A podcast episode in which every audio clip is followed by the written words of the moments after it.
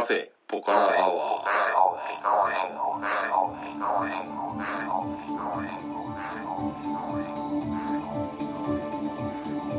カフェポカラアワーこの番組は群馬県内某所にあるカフェポカラを舞台に私店主のたけしと常連客哲司さんがお送りする番組です、えー、哲司さん今日はよろしくお願いしますと言いたいところですが現在酒の飲みすぎてトイレに入っておりますので えーと前回に引き続きゲストのさゆりさんにお越しいただいております今日はよろしくお願いしますよろしくお願いします。ナマステ。ナマステナマスカルえっ、とですね、えー今回あの、えー、と前回に引き続き、えー皆さんのネパール旅行のですね体験談をお聞きする、えーということで今回が第2回目なんですけれども、はいえー、と前回は、えーネパール着いた泊まった、はい次の日移動したくらいまでだったんですが。ね、はい。であれですかえっ、と着いて次の日移動して、はい。その日は移動のみで終了、そうですね。特に何のアクションもなく、はい。その、えー、とホワイトウォーターのベースキャンプで、はい。で、まあ、ちょっとゆっくり過ごすみたいな。ついてまずはうん。ビールを飲み。飲んで。あ前回の放送でトゥボルグって言ってたじゃないですか、はい。あれ実はヨーロッパのビールだって知ってました？あ、知らなかったです。ネパール人たちも、はいゴルカ、トゥボログ、うん。エベレスト、ネパールだ言ってました。トゥボルグってあれオランダビールですよ実は。あそうなんですはい。ね、はい。知らなかったですね。はい。でもこれネパール人も。めっちゃあるけどね、はい。うん。でネパール人男性の人気ナンバーワンがトゥボルクなんですうよ、ん。で女の子に人気人気なのはサンミゲルっていうあのフィリピンのビールがあるんですけど。それは知らない、それがね有名ですね、へでー他のあのゴルカとかエベレストははい。ネパールの,、あ。あの地ビールで。おうーんだから外国ビールも結構あってハイネケンあったでしょ？ありましたね。でカルスバースバーグ。グ、ハイネケンカールスバーグトゥボルグが外国ビールかな、ううん。ん。あ、知らなかったです。うんでももしかしたらライセンス生産ではい。インドで作ってるかもしれないトゥボルグは。ううん。まあ、少なくともネパールでは作ってないと。では作ってないと思います、ん。まあまあそんなことでね、えっ、と2日目ラムジの会社のベースキャンプに着いて、で2日目はそこでお泊まりですよね。そうですね、はい。でまあラムジの友達のはい。ラリバーガイドたちもいっぱい来て、はい。うん何やったっけ？なんかキャンプファイヤーみたいなことやったんだっけ？そうですね。んやりながら酒飲んで。宴会。宴会。宴会宴会普通に宴会ですね。さゆりが日本でラムジが電話して、うん。よく電話してる友達のタカマンタカマン、はい。タカマンタカマンライっていうのがいてタカマンライおー。それと初めて会ったりおねーしてそれは日本の吉野川四国で働いてるやつはい、ああ、ねうんまあ、そんなリバーガイドたちとはい。宴会してこの日は終了、終了、はい。うん、で次の日からあれですか？あの、ん。川下りになるんいよですか？いよラフティングですね、はうん、でまあさ前回も言ったんですがラムジのベースあホワイトウォーターのベース自体は、はい。トリスリリバーっていうはい。川沿い、はい。あの川自体がもうハイウェイに沿って流そうでれてるんですよね。はい。でそこでまあ1日目ラフティングはいはい。をやろうとでスタートはホワイトウォーターのはい。ところからスタートして、まあ18キロぐらい下ったなんなんて言うんだろうこれ。トリスリが行ってゴールがファスファリング。ファスファリングまあ多分ねすごいちっちゃい、もう集落みたいなところですよね。そうですね。ファスファリング、うん。集落ですらないみたいなあ感じがー地図地図載ってました？載ってないです。ああじゃあちっちゃいところなんですね、あうん。あでその日は一応ラムジの会社のツアーに混ざるみたいな感じで、はいあれは何人ですか？ドイツ人？あオーストラリア人か。オーストラリアって言ってましたね。オーストラリア人の年配夫婦がはい。うーん来てて、その2人とはい。僕ら3人とはい。あとラムジはい。であと そのセーフティーカヤックっていうんではい。僕らがこうひっくり返っちゃった時に助けてくれるカヤックで、はい。さっき話したタカマンと、はい。あとは見習いの若い子か。そうですね。あー。の2艇のカヤックが出あてー。それでスタートしましたね。あ、ー。うん、でどうでした？この日のラフティングはさゆりさんあの初っ端から私はビビってましたというのが、はラムジが言ってくれたんです。は川に入る前に、いはい。グレート4というはい。話を。これ、あの世界大会レベルの基準のはい。グレート4なんですね、はい。初っ端からそれかよみたいなあ感じで。あすごい難しいコースねってことですかはいただあのトリスリは穏やかなところも多ければ、うん。その分波がでかいのうで、ん。そこはしっかりとうん。パドリングって言って漕がないとうん。っていう川で。へえ。ほただ結構ほとんどが穏やかな感じのとこありましたよね。そうだね。うんまあ緩急がある感じそうですね。今あんまり雨降らないからちょっと水量もおそらく少なめ落ちてで、ますはいで穏やかになってるのかもしれないですね、でも日本の川に比べたらもう川幅といいうんスピードといい、ちょっとはい全然違いますね。おー。へえもっとワイルドな感じですか、そうですね。でまあでも途中までは日本のラフティングとさほど変わんないっちゃうん。変わんなかったかな、うーん。で最後の方でみんなで一回岸に寄って、うんうん作戦会議が始まったんですよそう。ねですね。これあの多分会社でみんなで決まり事だと思うんですけれども、次に来るのがフリップポイントでガイドでもうん。時にフリップ、はい転覆をしてしまう場所がはい。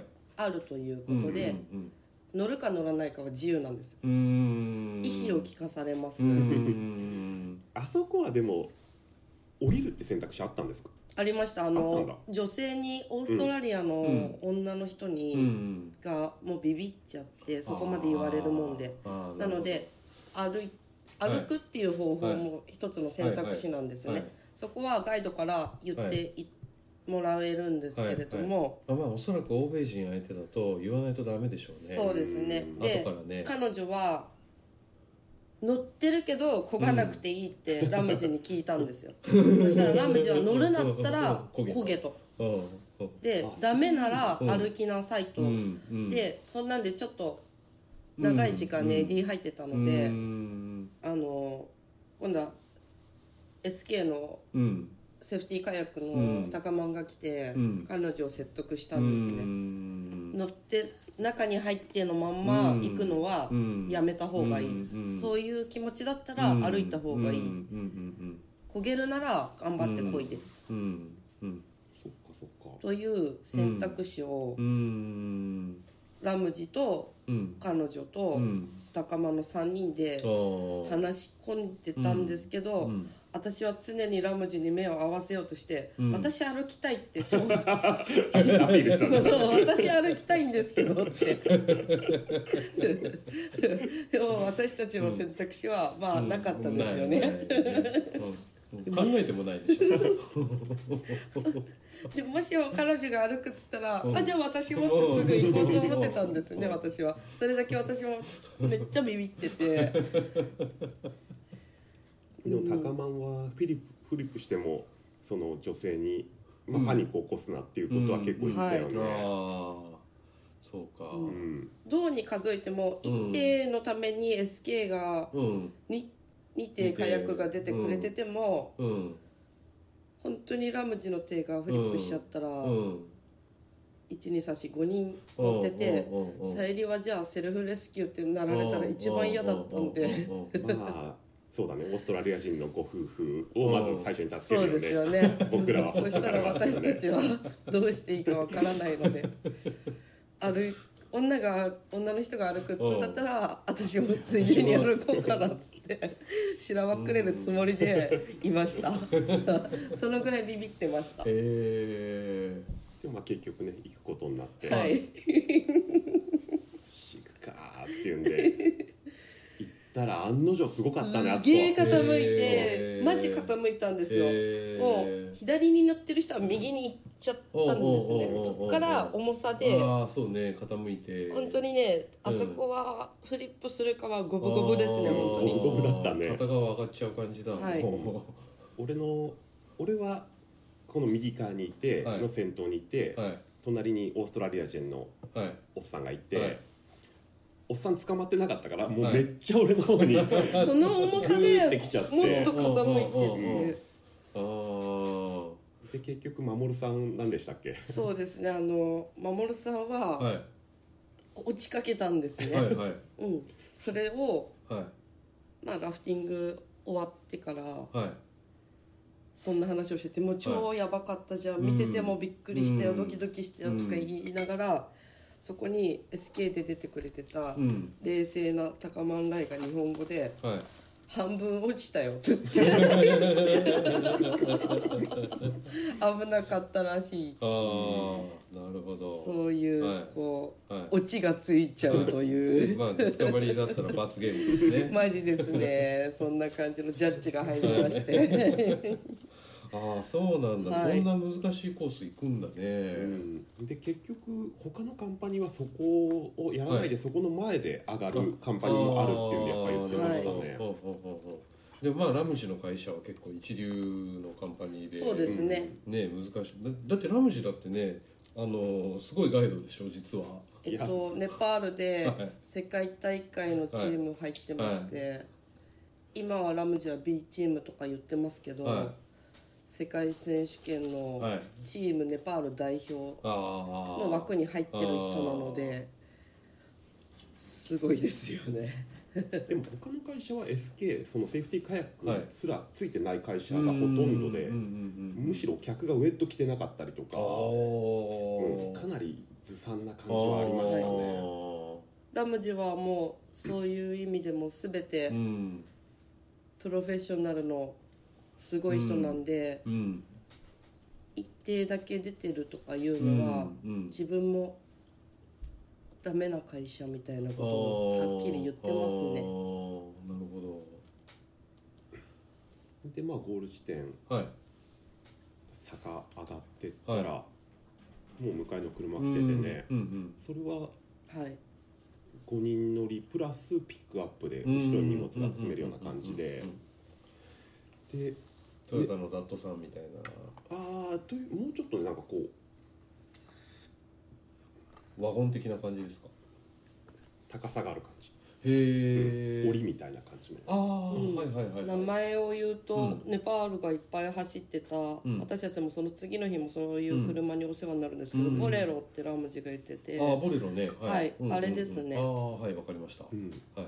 でネパールはラフトをそ潰すんですよね潰して空気全部抜いてぺっちゃんこにしてで持って帰る。持って帰るあ感じで。ー。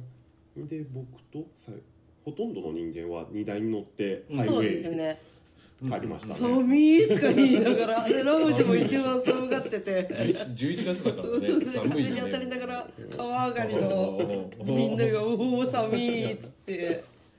えー、でそれでベースまで引き返してそうですね。15キロぐらい戻って、うん、でその日もベースに泊まる感じですか？そうですね。この日もホワイトウォーター泊で。うーん。で守さんは毛虫にと一緒に寝て 手が腫れるっていう 持ってますよね。起きてきますね。そういうことがね。ミスターマンモルさあんまだその時点ではミスターついてない。まだついてない。だんだんついてくあるだんだんミスターって言われるようになってくるんだ毛虫に刺されるか毛虫刺されたことねえな。ミスター守るなんて言ったら今日ですよね。私さんと二人であいつはミスター守るだよっつって。え。ー、結構じゃああっという間に3日終わりましたね。そうですね。で4日目もあれですか？ラフティングですか？4日目もラフティングです。この日はもう違うとこに移動って感じで川自体を変えようっていうことで。おマルシャンマルシャンディリバー。あそうですね、はいはい。ネパール人が言ううん。とマッサンディリバーーっておいう発ーポカラ音にに近づいてきましたね。そうですね。あそうですね、かなり走ったよね。でも、はい。あれ？でこれでもうホワイトウォーターに2泊したから、はい。ここでホワイトウォーターはもうはんあ？違うか。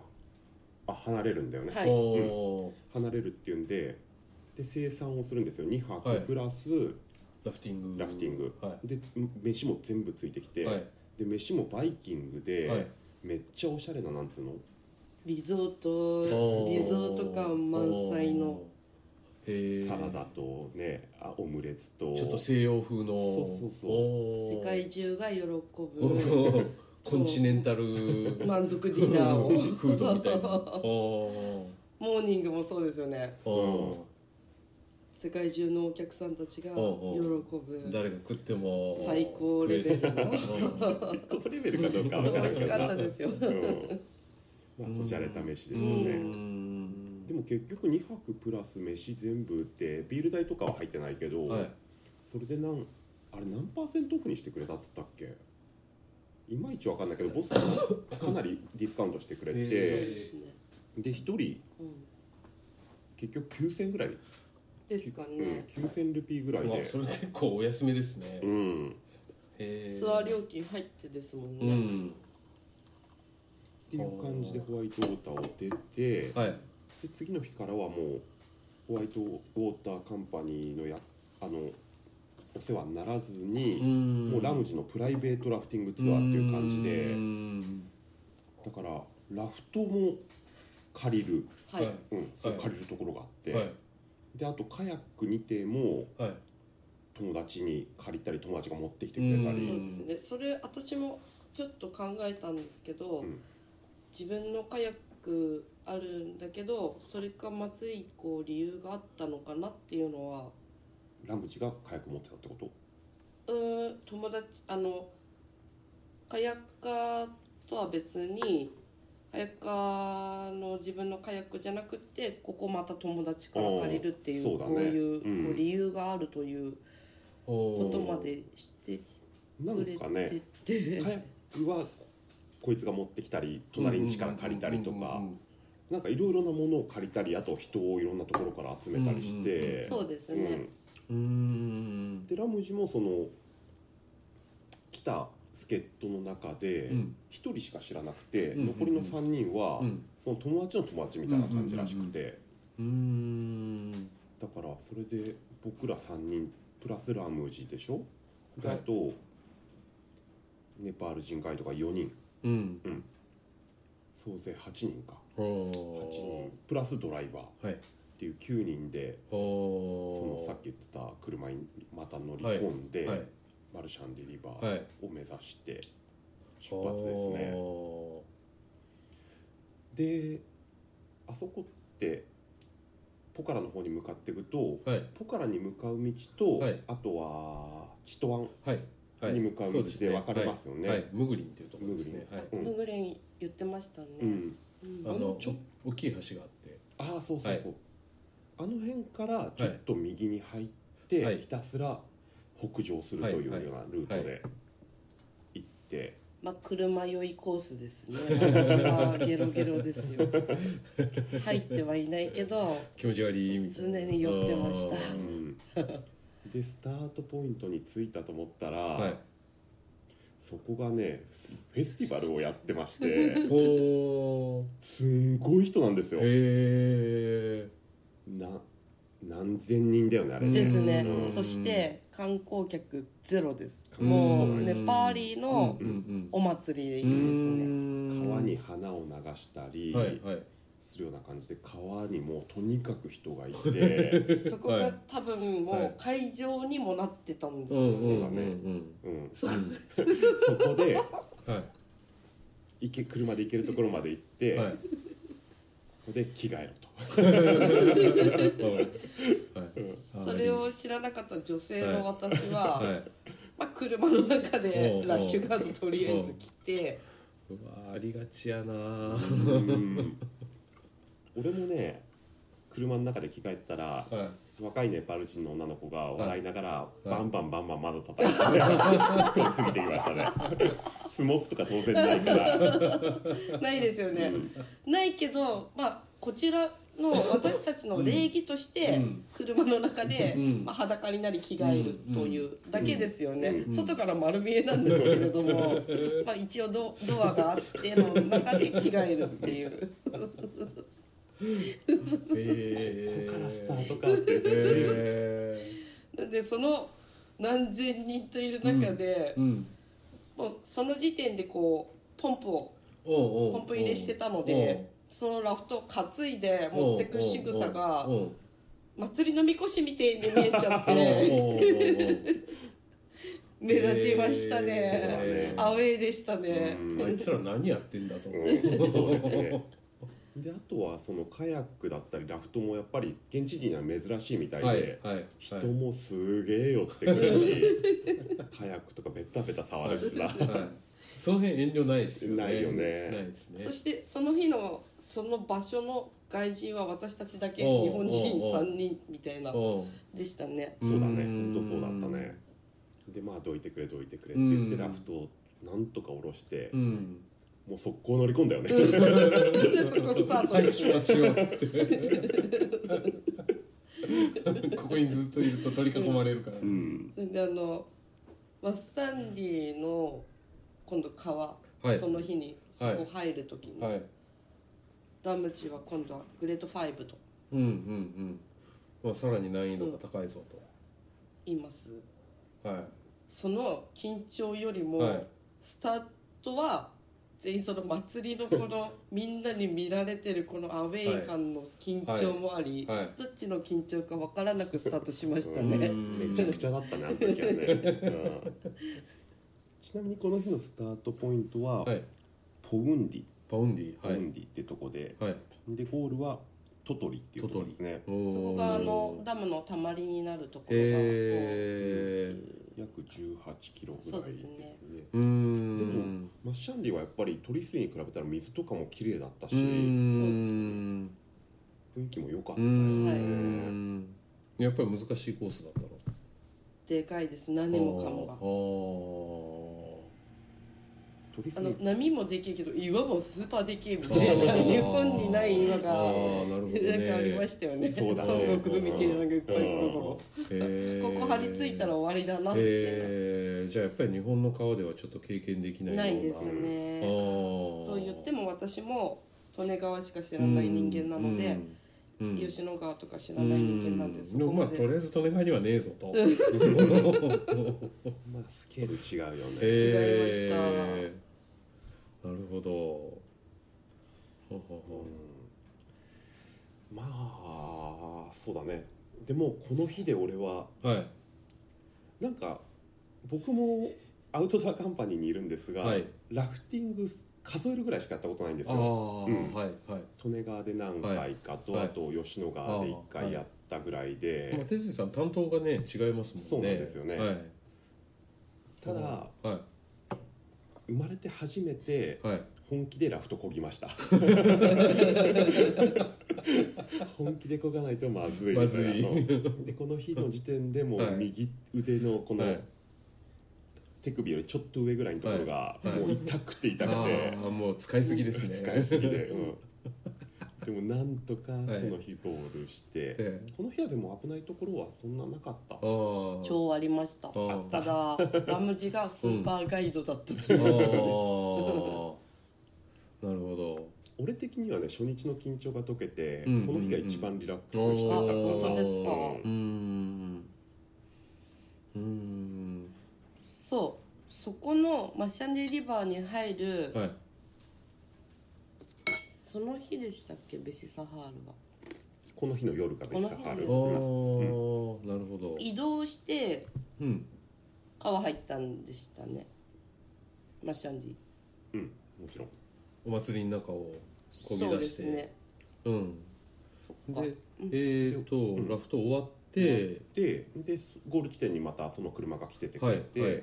まあ、その彼もかなりプロではい。全部分かってて、はい。でそこでまた着替えて、はい。で近くのとこで飯食ったんはいだよね、はい。あ本ー当にローカルなところで、うん食堂みたいな。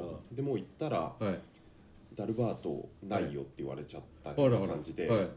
で即席麺だったらできるみたいな。あれですあのインスタントのはい。ネパールの。ネパールでは蝶々と言いますけど。蝶々っていうんだ、はい。日本のあの即席麺に近いですよねあれ。あじゃあ多分あの黄緑色のやつですね。私黄日緑色の袋麺。あなるほど、うんちょっと辛い、はいはい。あれをみんなで食べて、はいラム飲んで。はい、えでそのままベシサハールに移動して、はい。ホテルにチー、うェック。イン、ん。まあベッサハルはねなんかあの宿場町なんみで、たいですはい。ね、、宿も結構あって、うんはい、欧米人もあそこ結構いましたね、あそこね実はあのマウントアンナプルナあ違う違う。あのララウンドアンナプルナっていうあトレッキングコースのあのスタート地点なんですよ、あそうですね、うん、はい、僕もかつてはあそこからスタートしてあの220キロ歩いたんですけどはいだからベシサハールは僕も何回か行ったことありまあすそうなんですね、220キロ歩かれたんです。歩き歩き歩きますよ、はい、僕の場合は17日間のトレッキングだったんでおおあのトータル220キロ歩きましたね。相向かいにうん。こうハイエースのツーリストあのトはいレッキングのうはい。着いた時にラムジがうんトレッキングから帰ってきたお客さんだってうん言ってたんですけど、うんハイエースは向こうでハイスと呼ばれてますね。はいラムジも言ってた。ハイス。ハイス。がいいとか言って。ネパールで買うとあの車1000万以上するんだよ。うーん。ちなみにネパールってあの、まあ、自分の国では自動車生産してないから全部輸入車なんですけど、うん。輸入された自動車に対して250%の関税かけるんですよ。ちなみにうん。ちょっとその、ハイスの話になっちゃうんですけど、うん。盗難車はないんですか？はねおそらくねなくてあのトヨタってえタイに工場があるんだよね。だからえネパールで走ってるハイエースははい。全部ねタイ製だと思ああ、ううん。で1台多分1500万ぐらいするからあこっちでいうもうポルシェみたいな感じですね。そうですね。そうですね。でトヨタっていうのを自慢げにみんなでっかくしてますよねステッカーとか貼ってあるでしょ。うフロントに「トヨタ」って一大ブランドなんだなみたいな感じしますよね。でもハイスって呼んじゃうん。だ、みたいなハイエースって言えない。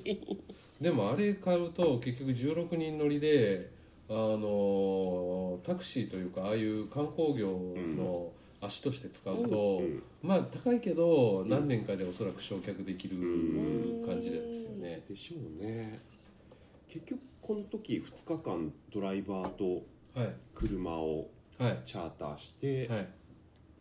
1万1号。1万うん5000ルピーぐらい払ってるんで、うん。そこそこなはい。金ですよね、はいでカトマンズからホワイトウォーターまでも、はい。えっと8000ルピーぐらい、うん。多分払ったんで。うんああの距離で、うん。ガソリン代も入れてとかと、うん。ドライバー料金入れてって言ったら安いっちゃ安いまあ、かな、安いっちゃ安いけどね、うん。でもネパールの物価から考えるとやっ高ぱい、うん。うん。なるほど。そんなわけでですねえっ、と今4個目まで。来ましたかね。はい。えー、と残りはまた次回ということで